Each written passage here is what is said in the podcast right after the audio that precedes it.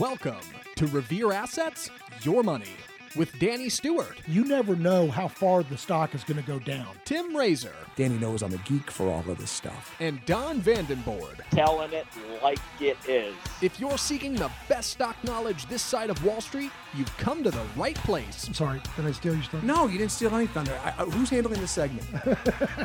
For the next hour, Danny, Tim, and Don will be talking investing, Investing is 90% psychological, and I love that. trades, The market will usually overshoot to the downside and to the upside. and dumpster fires. Because it doesn't matter what you think or what I think, and it matters even less what Danny thinks. And now, here's your hosts, Danny, Tim, and Don.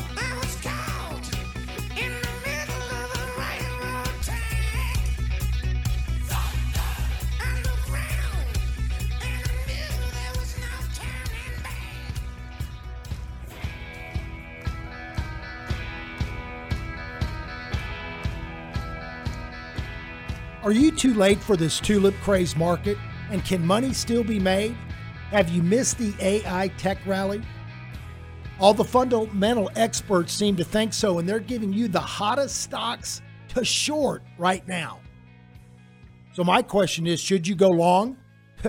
Should you buck the trend and use those, uh, use these experts as uh, contrarian indicators? Or the real title, absent of all emotions, absent of all the hype and feelings, is the train is leaving the station. Are you on board? Actually, the train's already left the station and is continuing to go. Are you on board? Because the market doesn't care about your time horizon. The market doesn't care about your feelings. The market doesn't care that you're scared. And the market doesn't care that you think the market's a little bit lofty and got high fundamental valuations or that we're slowing down with the economy and maybe going into a, a little softer recession or even a deep recession. It doesn't matter what you think. It doesn't matter what these experts think. It doesn't matter what Don or I think or the team at Revere. The only thing that matters is price. Price is truth. So the question is, what is your truth? Are you taking? Are you more fully invested right now? You sure you should be. Now, as long as you have a sell discipline, you can breathe and you can relax. But the whole topic of this show, and look, I know folks that we've talked about this at nauseum for the last two or three months, but this is how important this is. This is how important this is because this is very timely. You know, Ted found a a quote, I think it was on Twitter, and it was one of the big famous money managers from the past 30 years. Very, very good. Because everybody's talking about are we in a bubble? Is this a bubble? Have I missed it? Is it too late? Or how do we how do we manage this? And he had a classic quote. He said, I love bubbles.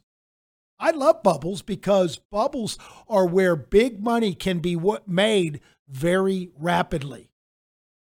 And then he's got the dot, dot, dot. But you have to know when to sell. Now, here's the problem. I- know a lot of you are a little bit younger and you kind of don't remember the 2000 tech wreck. A lot of you do.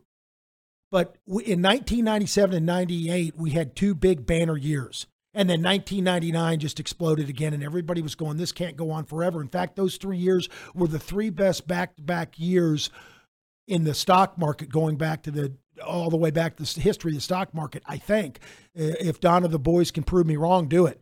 But those are the three best back to back years in the stock market. Anyway, everybody's saying halfway through 99, oh my God, this market can't continue to go up. Valuations are too high, price to earnings are hundreds or even a few in the thousands. And it, it just, in fact, that's where they came up with that PEG ratio in 2000 because the PE ratios were getting so lofty. They had to try to justify on the sell side how they could make it seem a little more palatable.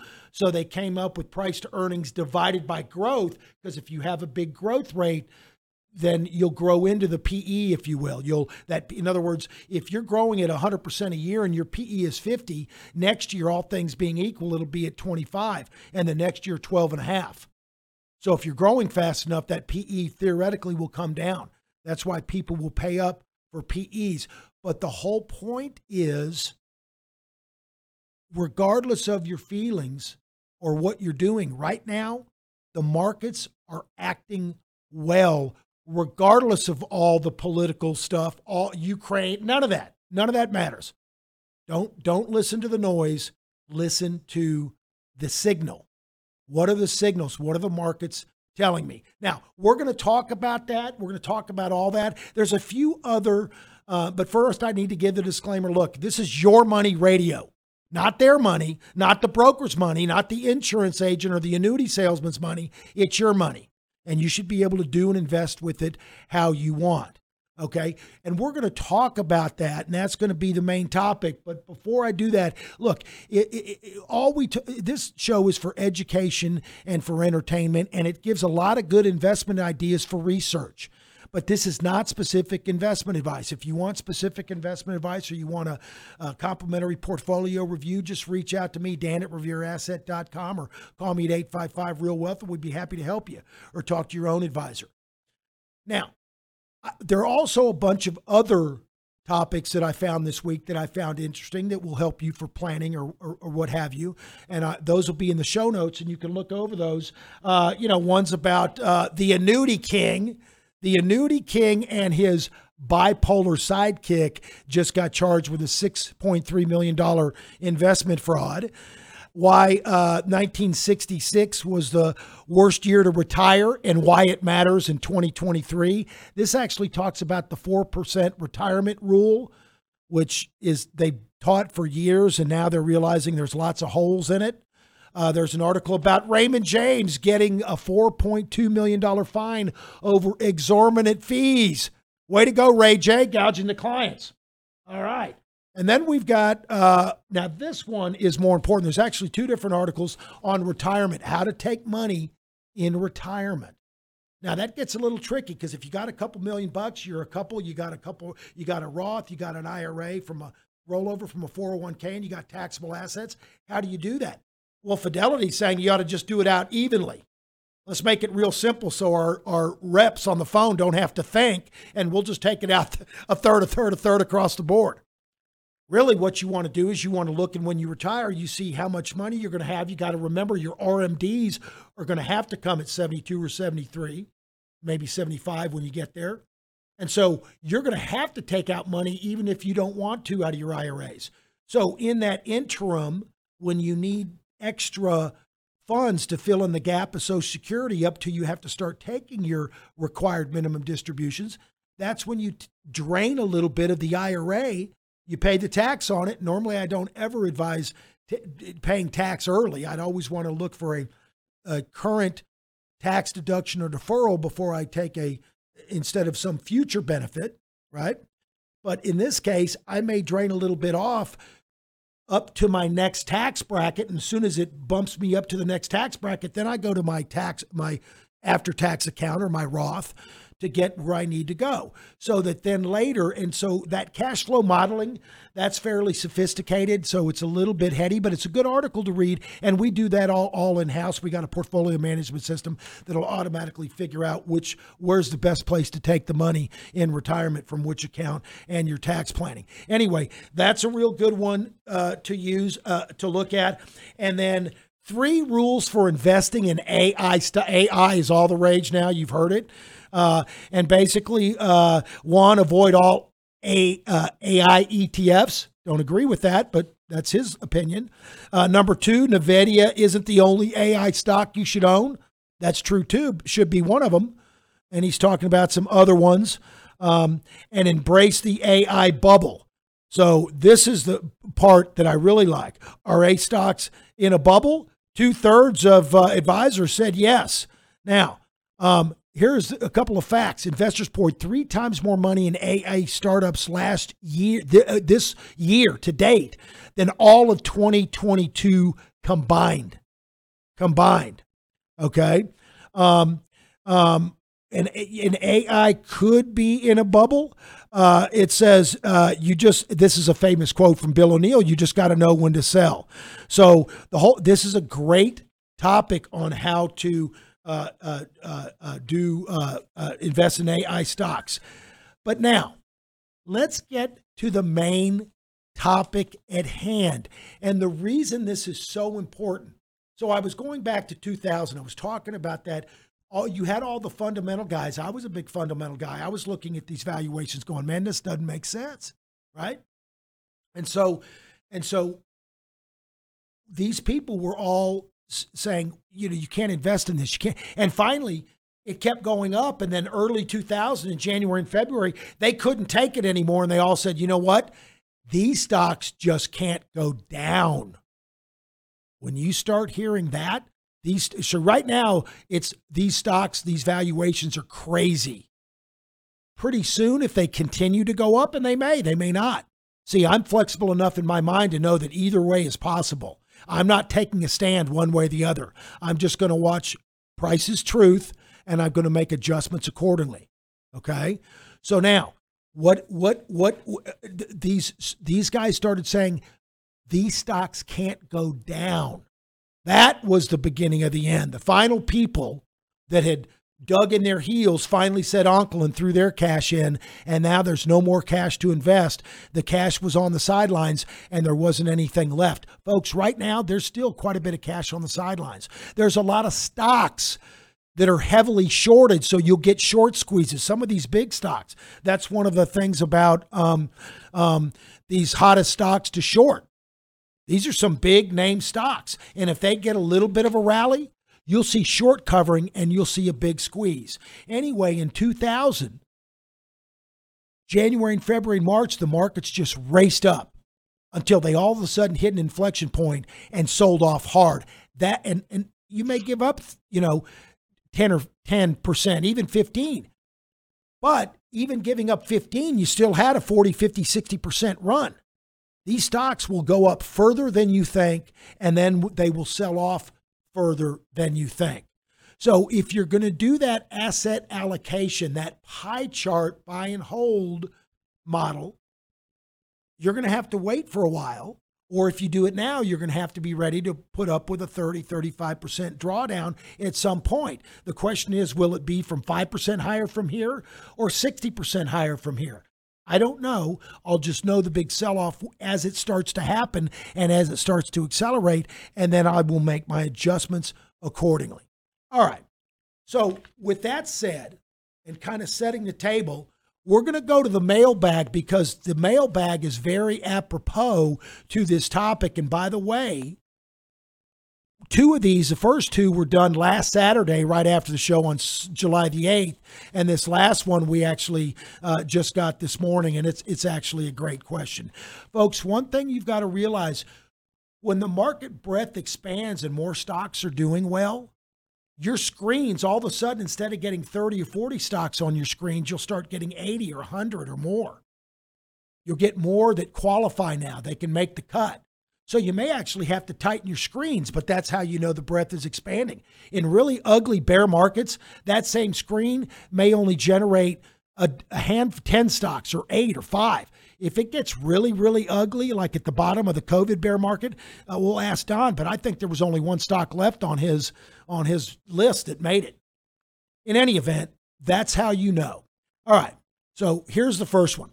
Good after this is Saturday, July 18th. Good afternoon. I enjoyed uh, your latest market wrap as I do daily. While listening uh, to your recording, I, I, I while listening, I record some data on stocks and ETFs I follow. I noticed, Don, you've been giving some acknowledgement on the Bitcoin miners as of late. I've got a few on my watch list. Recent made a small purchase of WGMI, which is basically a basket of miners. Um, IBD ranking seems pretty solid. Earnings are lackluster, but the industry has the N for new. That's in the CAN SLIM. Um, also, miners are finding new, more efficient ways with their energy, which is their biggest expense. I'm wondering what the great minds at Revere might think of WGMI and a way to gain, gain exposure in this new industry. Thanks, and I look forward to your feedback. Thanks, Jay. Don's answer Hi, Jay. Thanks for reaching out. We've been monitoring Block, B L O K is a ticker. It has a lot of similar holdings, like, uh, but I like how WGMI is more pure, and I really like uh, the tickers Mara, M A R A, and Riot, R I O T, are weighted in this in this uh, volume is increasing lightly but still a little on the thin side so if you're a retail investor doing it yourself this volume won't be an issue for you. Here at Revere, when we're managing well over $100 million of assets, uh, we've got to have volume restrictions. So we've got to have minimums on the volumes of both stocks and ETFs we use. All right. It's amazing how these names really move relative to Bitcoin itself. Uh, SEC approval of the Bitcoin spot ETF could really bring in, bring in some more institutional money. Thanks, Don. So there's a couple new uh, ETFs that are filing to hopefully get approval uh, for the Bitcoin ETF. Now, one thing I want to point out a lot of the Bitcoin miners are starting to do really well, and that's the more aggressive, growthy side of the market. That's actually bullish for aggressive growth stocks and higher beta stocks. All right, second one. This is also July 4th, uh, July 8th, excuse me. Uh, uh, wanted to get your thoughts on Rivian, R I V N is a ticker uh, for long term prospects.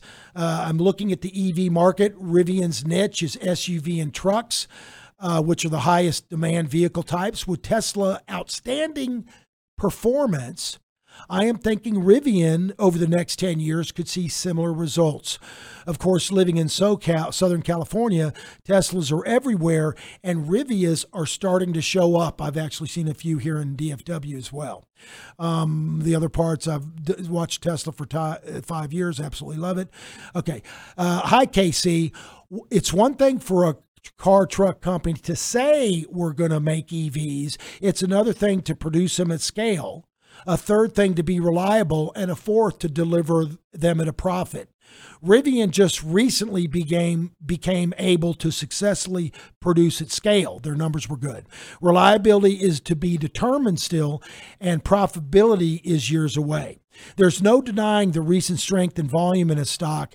Um, uh, and it is based on the delivery numbers. Uh, it's liquid enough for institutions to accumulate. It's now made our way on our universe list, our, our watch list, but it's extremely extended for now. So for now, we're in watch mode. Thanks for reaching out. And then she responded, appreciate the feedback, looking at a massive daily squeeze it triggered on the 5 8 cross on the weekly. Love studying the charts and learning signs a stock is about to make a big move. It, and isn't it isn't sometimes the story rather than the fundamentals yes that drive a stock trajectory? Anyway interesting to watch. I have a very small position. I'm in the green and my stop loss is at break even. Uh, it could be a bit overbought and we'll uh, we're heading into earnings next month. Thanks and take care kc so and that's another way to handle it. And by the way, a stock doesn't have to be profitable for you to make money and act right. Pro- Amazon lost money for years, but they were stealing market share, and that's key. All right, finally, and for the last mailbag, and then I'm going to throw it over to the team. Good morning. This actually came in this morning early. Good morning, guys. Just curious on how to find potential opportunities such as ticker VRM. See attached chart. I am finding so many of these, but always too late. Meaning he's getting a lot of stocks on his screens. Are there screeners or a way to isolate stocks with sizable volume increases? You need to stay att- pay attention to this. Don's going to go over that. Beginning in June, volume increases drastically and price pumps. He's talking about VRM. Anything else come to mind finding these? I do know some of these could be pump and dumps, so I'm applying risk management and only invest what I can afford to lose. Thanks for everything, TW. Don's answer great question. I will demo live on today's podcast on how we scan in MarketSmith throughout the day on up volume tickers. So, in reverse order, we probably ought to start with that right away, and you can show that, Don. Then you guys can talk about the market breadth and what the market's telling us and how we're doing and what we're doing. So, Don, take it. Sure. First, I'll start off with the ticker that was specifically mentioned, VRM. Uh, they're uh, a car wholesaler. Basically, they sell used cars, kind of like Carvana. Uh, this would not have come across our screen because we uh, we screen every day for up on volume, but we also include a price and a liquidity uh, mandate in there because we're looking for stocks that that we can trade as an institution running almost 130 million dollars. Vroom trades 4.2 million shares a day, but it's only a $2 stock. So that is only approximately $8 million in daily dollar volume. We insist on a minimum of 50, so it's too small. Uh, the other reason is that low price stocks, it's also under $10, so it wouldn't have come on our screen. The other reason is uh, with this being as low priced as it is, as he said, some of them are very uh, Manipulated? pump and dump Yeah, manipulated. Yeah. Yeah. Like for example, if we were just screening for volume on at the beginning of February, this uh, sh- would have shown up up 11% on the day on 443% volume. If you would have bought that and then not paid attention for the next week and came back to it, you would have lost a third of your money because it was down 30% over the next week. So stocks that are thin like this and low priced uh, can very easily be pumped and dumped.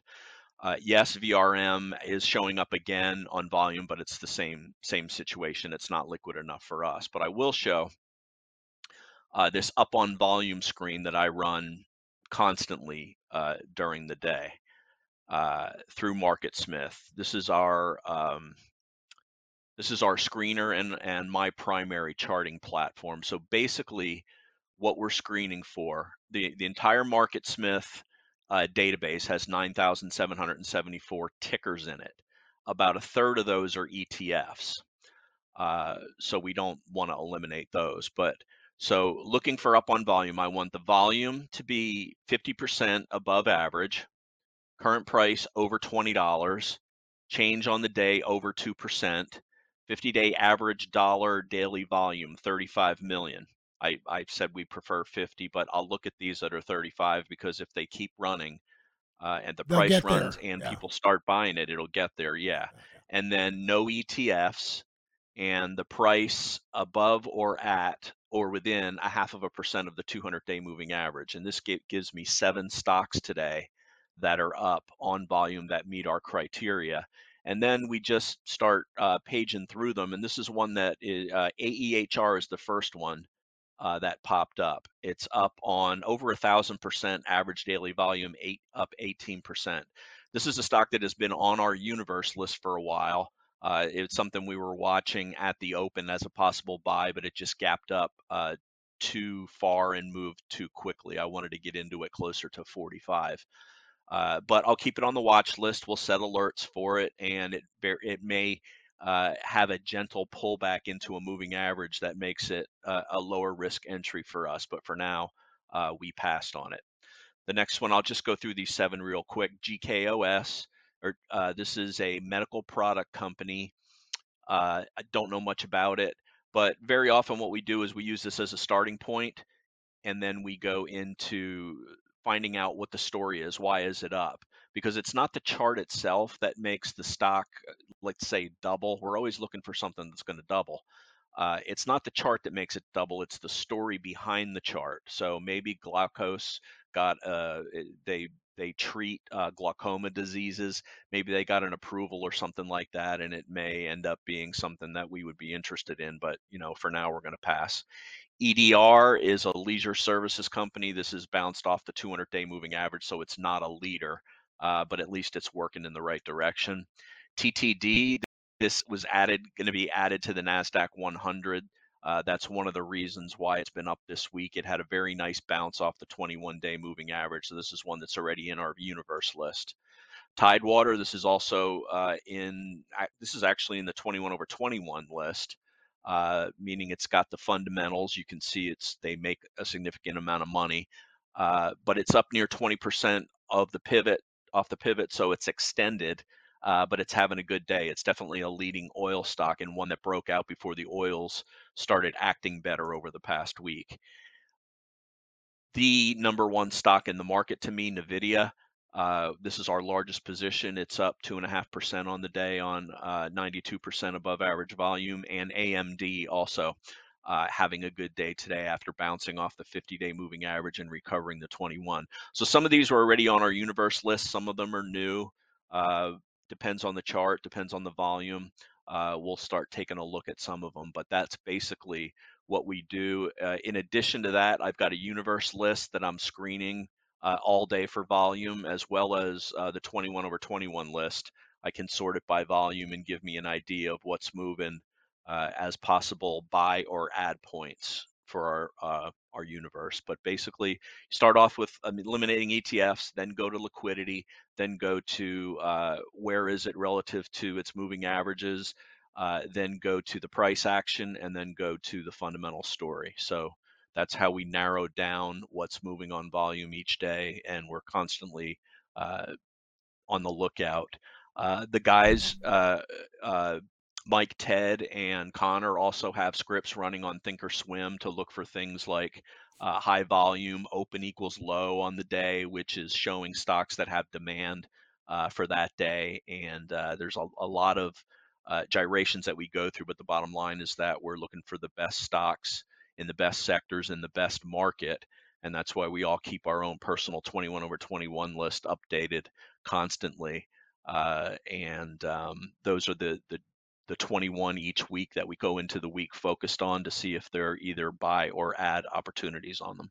And, and so let me ask you a couple questions. I mean, uh, for the listeners' benefit. Um, so obviously, when you got overlap, like you've each got your own 21 over 21 list, but when two or three of you have the same stocks, that's confirmation, and that really uh, excites us because then we've got more confirmation. But now, in different market cycles, so, like I was talking about, when you go into COVID or you go into a really bad bear market, all of a sudden all these stocks break, their charts break, and there's they're no good, and the stocks get less and less until there's hardly any on there, if any at all.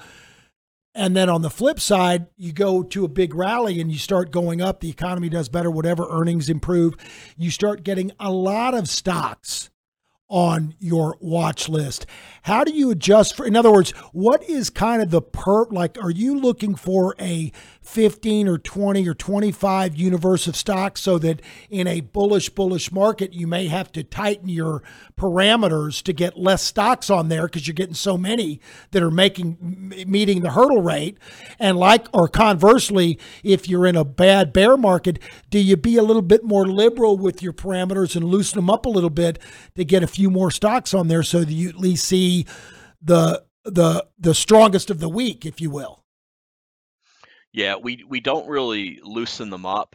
Even in a bad market, what happens is the money starts flowing into things like staples or utilities, and and those will dominate the list. And that tells us that it's really not the environment that we should be buying stocks in. Uh, so we always try to keep at least 10 um, sectors on the 21 over 21 to show some diversity. Uh, and if we if we're having trouble getting 10 sectors, then that also is telling us something about the market. it's a narrow market yeah it, narrow market, yeah. But it, you know, I mean, it's really like right after you go to the grocery store, you've got a full refrigerator. You can pick from anything that you want there. Uh, if if uh, a week goes by and uh, you're running low, all that's left is what's left in the refrigerator, and that You- tells you it's time you just want to you, store. you you just want to eat what's not spoiled right, right. So you don't want to spoil um, stock yeah yeah it's a con it's a constant process and um, each of the of the guys on the team have a certain number of sectors assigned to them so they specialize in those sectors and are always on the lookout for stocks that are either emerging or breaking down uh, and that's how the list gets gets cultivated each week okay so So going one uh, so yeah Pick- so picking the weeds and watering the flowers Yeah, is, yeah, yeah. uh, So- so- think of it And by the way, that's totally opposite of the of the rebalancing. You, folks, you've heard of the rebalancing where say you got a pie chart 20, 20, 20, and 20. And what they do at the end of the year, the end of the some arbitrary date, they go, oh, this one went from 20 to 10, and this one went from 20 to 30. So now we got to sell down the 30% back down to 20 and take that 10% and buy in the one that went down to 10 to get it back up to 20, 20, 20 again. Folks, Sometimes you're picking the flowers to water the weeds. That's not the question. The question is, why did that thing lose half its value and go from 20 to 10? And why the hell didn't you sell it before I lost half my money? In other words, you may not want to add more back into it. Maybe you should sell it and get out of the way, and it's a dog and it's going to continue to be a dog. Conversely, or likewise, the one that went up to 30, maybe that story is still continues, and maybe that's the strongest area to be, and maybe you want to add a little bit more. Remember, you can get overweight as long as you have a sell discipline, as long as you're willing to sell and not stay in it. It's okay to be wrong. It's not okay to stay wrong. All right, Don, I want to follow up with this because this is a great line of questioning for the for the listeners to understand this. So you have the same kind of parameters, and in a in a in a, in a bear market, it's pretty easy because you only got 8, 10, 12 maybe on there, and it's not. I mean, picking through there, it's pretty easy. You only got a few, if that. You may either stay in cash or take a few stocks, but you're obviously not fully invested. You're very defensive. In a really good market, though, now you're getting 40, 50, 80, 100. You're getting a whole bunch of stocks on your stock list.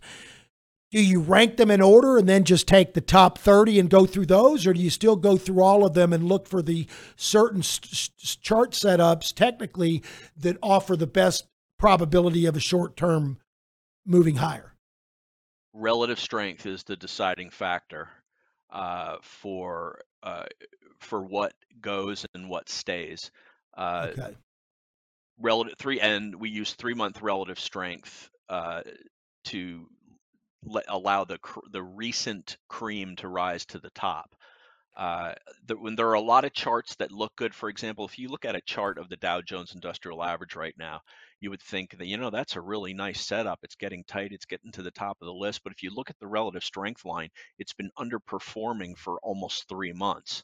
So uh, if this was a stock, you look at the chart, you think that's fine. Let me put it, let it me uh, put it on my list. If you look at the relative strength line, you can tell it's an absolute laggard.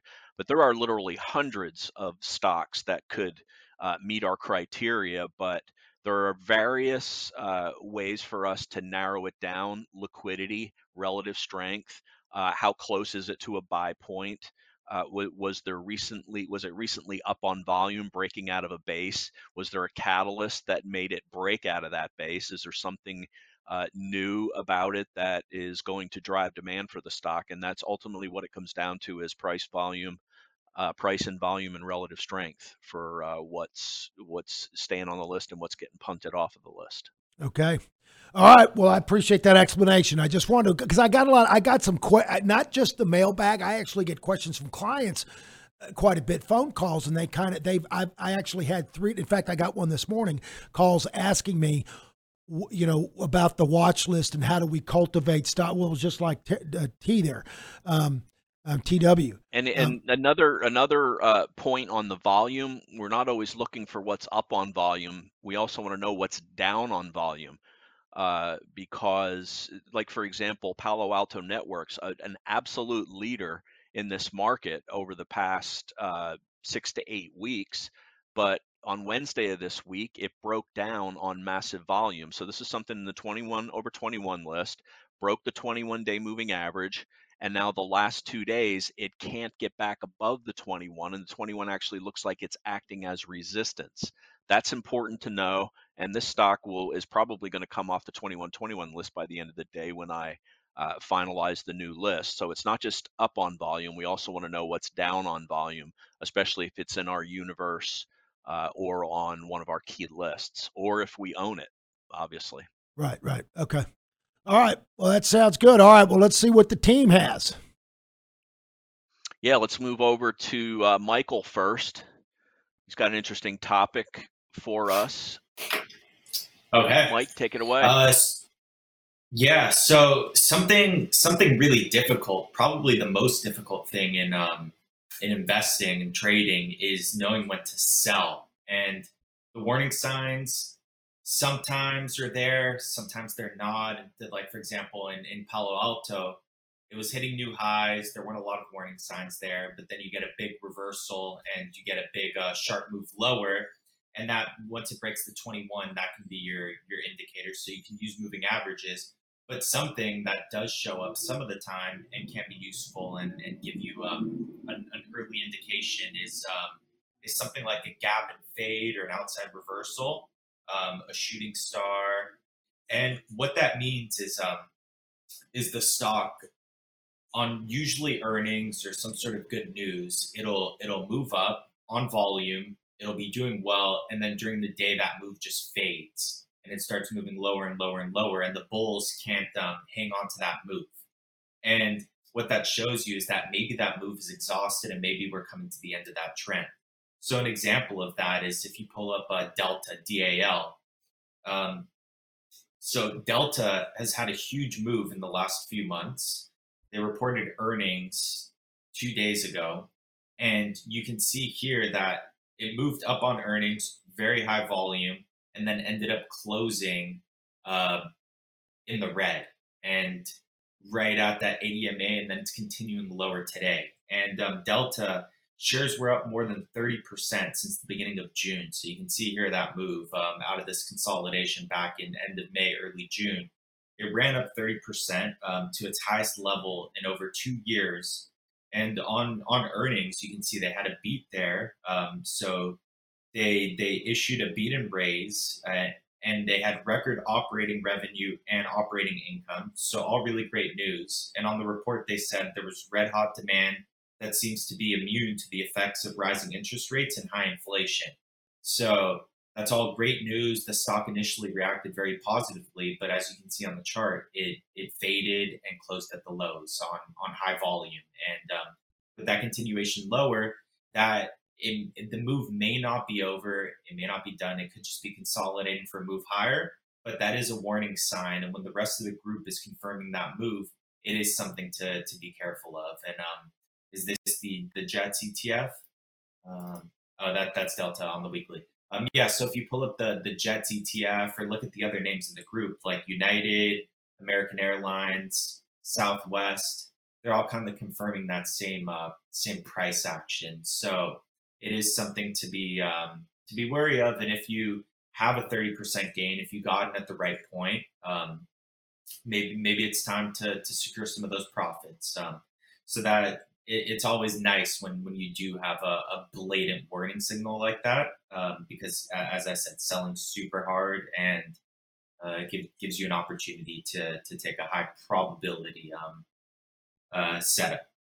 And uh, similar action that we're seeing is is with the banks. So if you look at J.P. Morgan, for example, J.P. Morgan, same kind of thing. They had good earnings today, uh, record revenues.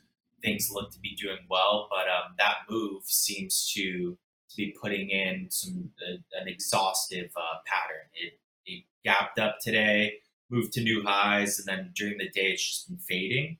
Um, if you look at Citigroup, Citigroup actually gapped down, moved higher on earnings, um, and then the move just completely faded, and they're they're pretty uh, in the red now, breaking below the 200-day moving average.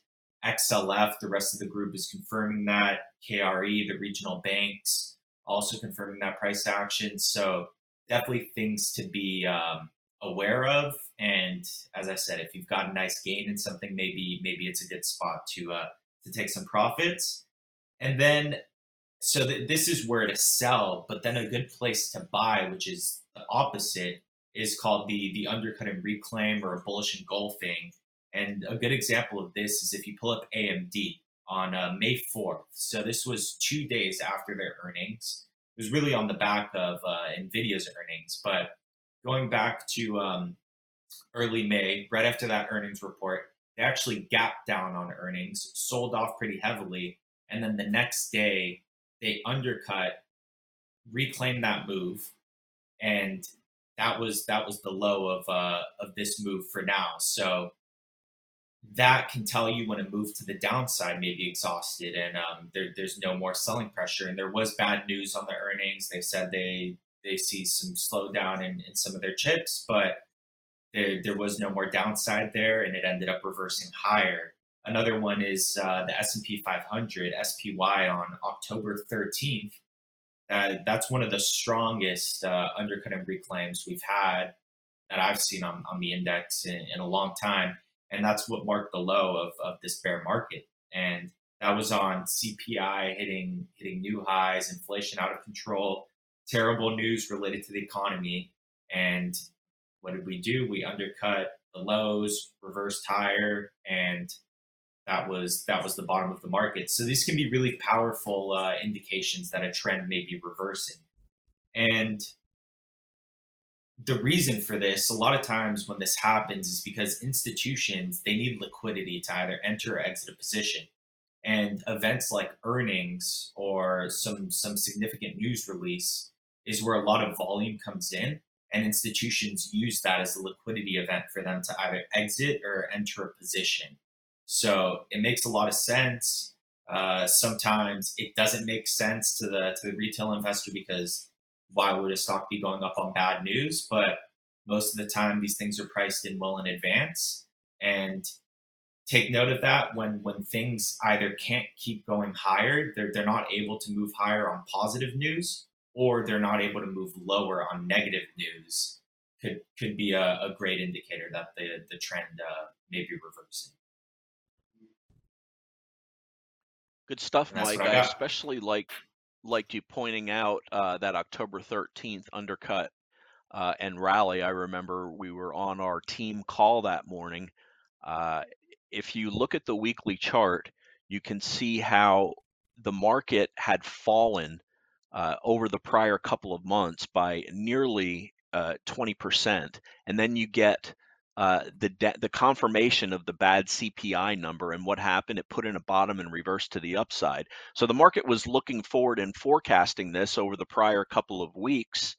Uh, and then the fact came out, and, and you hear of sell the news all the time. This was a buy the news.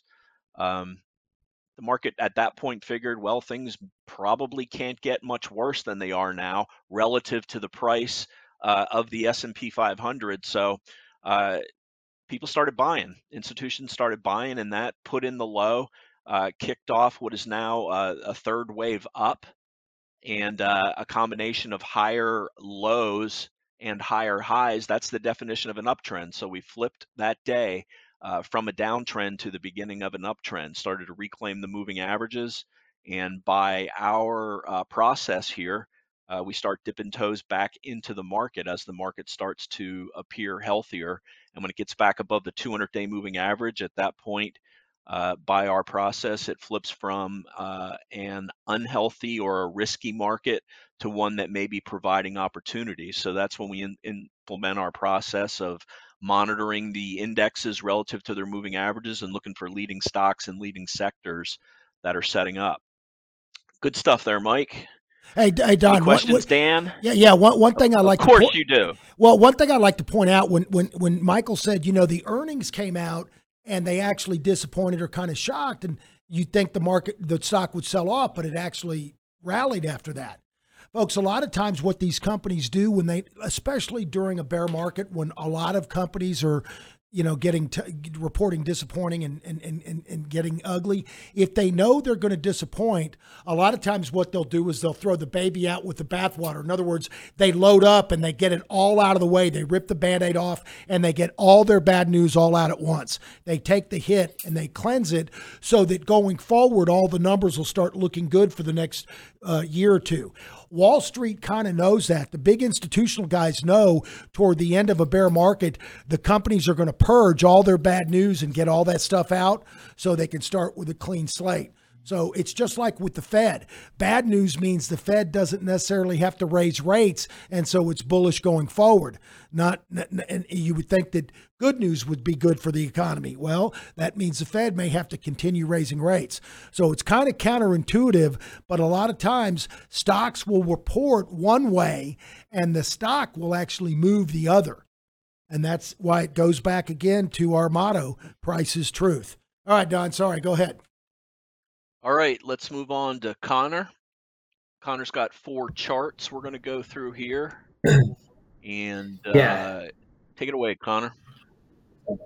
Yeah, so for today, I wanted to talk about stage analysis and how um, most stocks go through four cycles. So when you zoom out and look at longer term time frames, uh, most stocks travel in a stage one basing, uh, stage two, which is the uptrend, stage three, which is the distribution, and stage four, which is the downtrend. And when you study historical charts, um, these repeat themselves over and over and this was coined from Stan Weinstein. He's a, a legendary investor, and um, his his process for looking at charts uh, is gives really good insight into where a chart's at um, and can help you think better. So, what Don has on the screen right now, that's the basis of stage analysis, and I've marked up three different charts from the current market to show you what they look like in real time. So if you just want to go to the next one, Don. Yeah.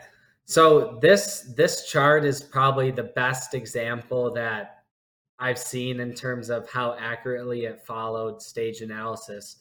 So you look, I I put a box around when you look at that stage one. Obviously, there was the COVID uh, COVID crash, which no one could expect, but you could see it. It traded in that tight box and range for quite some time, and once it broke above the 30 week moving average and and through that resistance box, that's when the move really started going. So that's why, as a trader investor, you want to position yourselves in stocks that are in stage two, because as you can see in this chart, um, stage one can take a long time. And once it gets into stage two, it stays above the 30 week moving average the whole move and eventually has a climat- climatic top. Um, and then you can look at the stage three. So it has those huge two weeks of selling and then it kind of trades up and down for weeks on end. But you notice it's now below a downward sloping 30 week moving average. And that's your tell that um, the stock could be topping and it is no longer in st- a stage two uptrend. And then when it has that third test of the 30 week moving average, it has a very steep decline. And now when we look at present day today, um, from my analysis, it looks like ARK's trying to form a stage one bottom and enter stage two uptrend. It's been basing around here. It's held the lows. Um, it broke above the 30 week moving average, came down to retest it, and now it's coming up to the top of the box with the upward sloping 30 week moving average. So you could argue that um, from this analysis that ARK looks like it's trying to bottom out here and go in stage two uptrend. Okay. You, you know what that highlights real quick? That highlights exactly why you can't just hold, buy and hold. So remember, two years ago, Tesla was the best performing stock. Then last year it was down 69%. This year it's the leading stock again. That's why you can't just ride the market cycles. Cisco Systems made 100% all through the 90s every year. Uh, it was a two, three dollar cost basis in the early 90s. It went all the way up to 80. After the tech wreck, it was down to $9 from 80. Okay? You can't just buy and hold blindly, in our opinion. All right, Don, go ahead.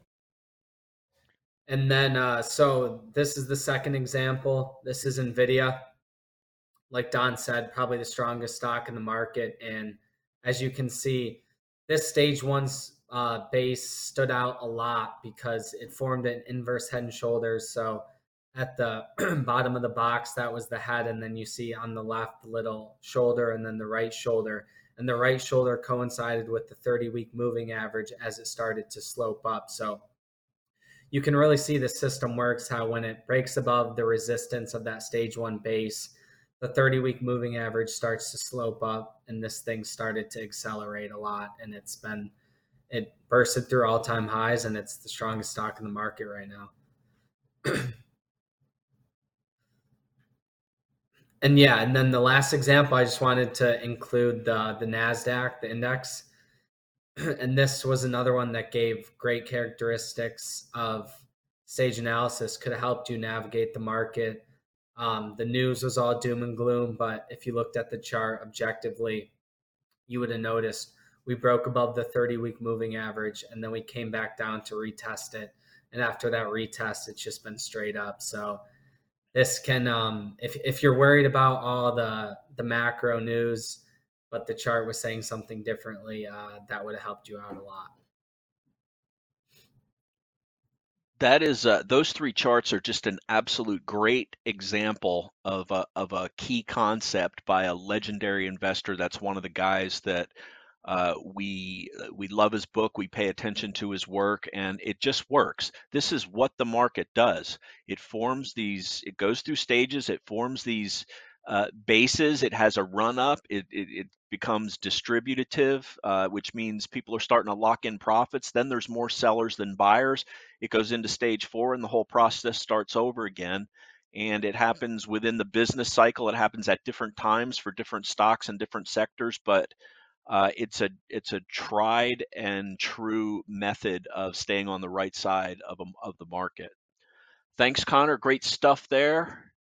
Uh, Ted, let's uh, go ahead to your. Uh, you've got seven charts for us today. I'm just going to quickly give a breadth update because I haven't done one in a couple of weeks or a few weeks.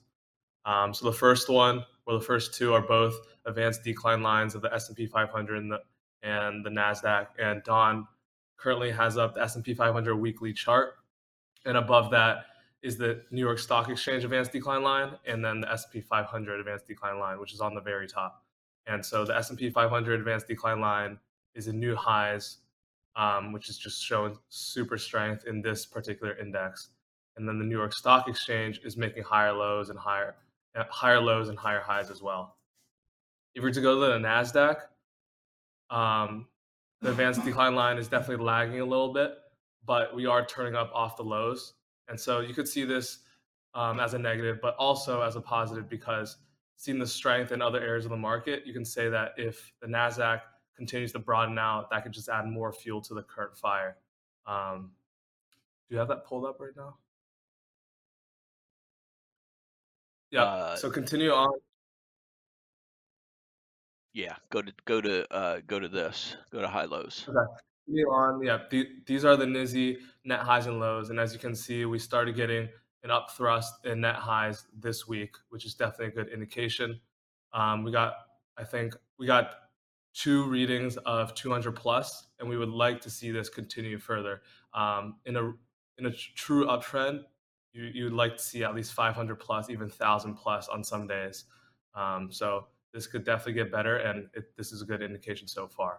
Currently on the screen, we have the Nasdaq um, net highs and lows, and this week we put in the highest reading of this entire just 1.5 to two years bear market, and this this is a, definitely a good indication that stocks are making new highs and participating in this rally. Um, continue on Don will have the NASI on the screen. We reclaim the 10 day moving average and the parabolic SAR.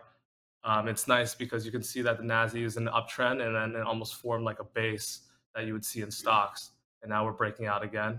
The RSI is back into overbought territory, which is what we'd like to see. Um, especially turning out from a bear transitioning into a bull, we like to see overbought conditions per- persist because that just shows uh, the buying, the um, the buying from institutions and and the, and the nonstop buying from institutions. And finally, the two the two last charts. The first one shows the percentage of stocks above various moving averages. The 50 day reading is on the very top. The 150 day is in the middle, and then 200 day is on the bottom. As you can see, the S&P 500 just very broad. We have over 73% of stocks above the 200 day and 150 day. One thing I do want to note is that the 50 day, the stocks above the 50 day moving average is approaching the highs of the range. So even though we are getting stocks participating, that could be seen as um, an overbought reading. So maybe we, we have to sustain through a pullback maybe the next week or so. But that doesn't have to be the case. But that is one thing to look for in the many indicators we look at. And finally, the NASDAQ breadth just like the advanced decline line, it's lagging a little bit, but it's nice to see the stocks above the 150 day and 250 and 200 day um, start to trend up. We'd like to see it make a higher high over that. I think it's early 2023 highs. We still haven't yet crossed that. Um, so there's still room to run in the Nasdaq, even though the price has gone up a lot, a lot quicker than the percentage of stocks above uh, various moving averages. All right, good stuff, Ted. And uh, also, one of the things that you pointed out is you, you know, I've been in the nightly videos been discussing how extended the Nasdaq 100 is uh, relative to its 50-day moving average uh, compared to historical levels. Uh, and when you get over seven percent, six to seven percent extended, normally you're due for a pullback. But you have to temper that with what type of a market you're in. And we really transitioned over the last week, week and a half from a market that was top heavy with the big NASDAQ 100 stocks to one that really broadened out. We've got uh, participation by industrials and some uh, of the cyclical stocks. And uh, bull markets are different than uh, than sideways trending markets, and obviously different from bear markets. So you have to know what type of market you're in in order to uh, train your rules and expectations uh, accordingly. We've got different scenarios for different types of markets. And in fact, we uh, have different expectations for our portfolios depending on uh, what type of market that we're in. So great stuff, guys. All three of those presentations, uh, very nice. And uh, Dan, we'll throw it back to you to wrap it up.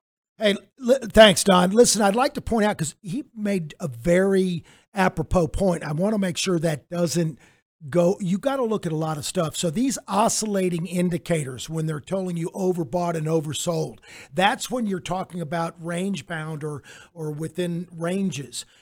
If the market's in a very strong rally, it'll just keep getting overbought.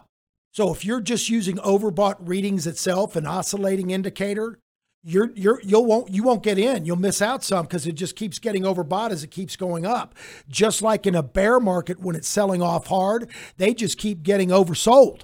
So you got to move to cash. You got to quit trying to buy buy the dip, buy the bottom, buy the dip because you don't know where that is. You actually want it to follow up.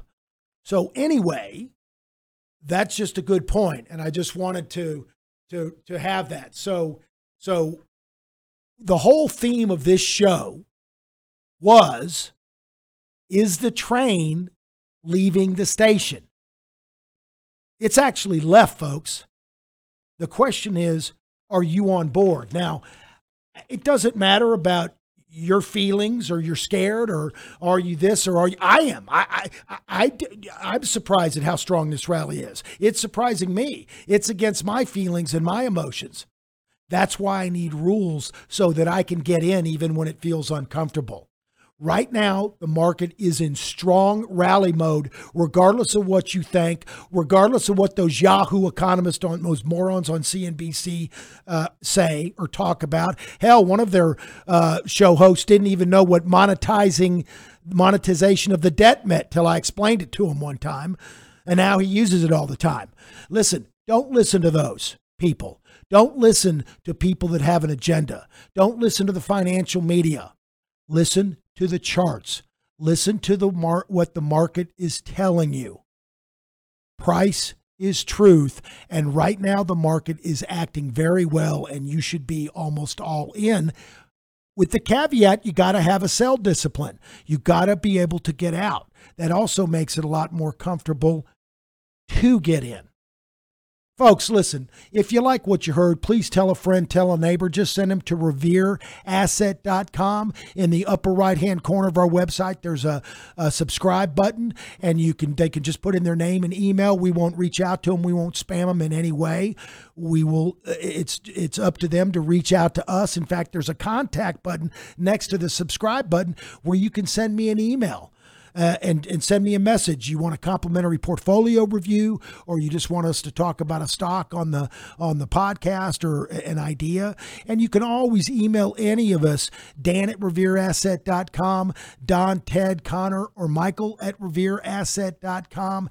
And you can always call us old school at 855 Real Wealth. Right now, the markets are acting good. How are you positioned? If you need help, call us. We'll talk to you next week on Your Money.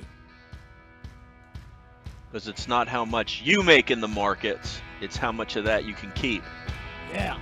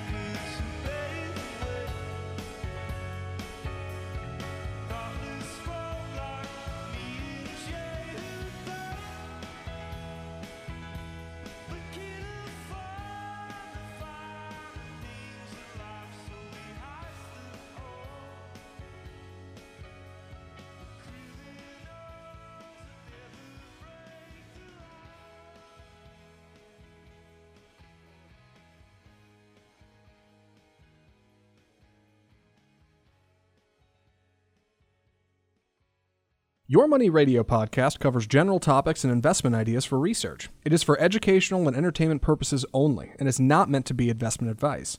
If you want or need investment advice, contact your own advisors or reach out to Revere Asset Management for individual investment advice. For more information, just go to revereasset.com.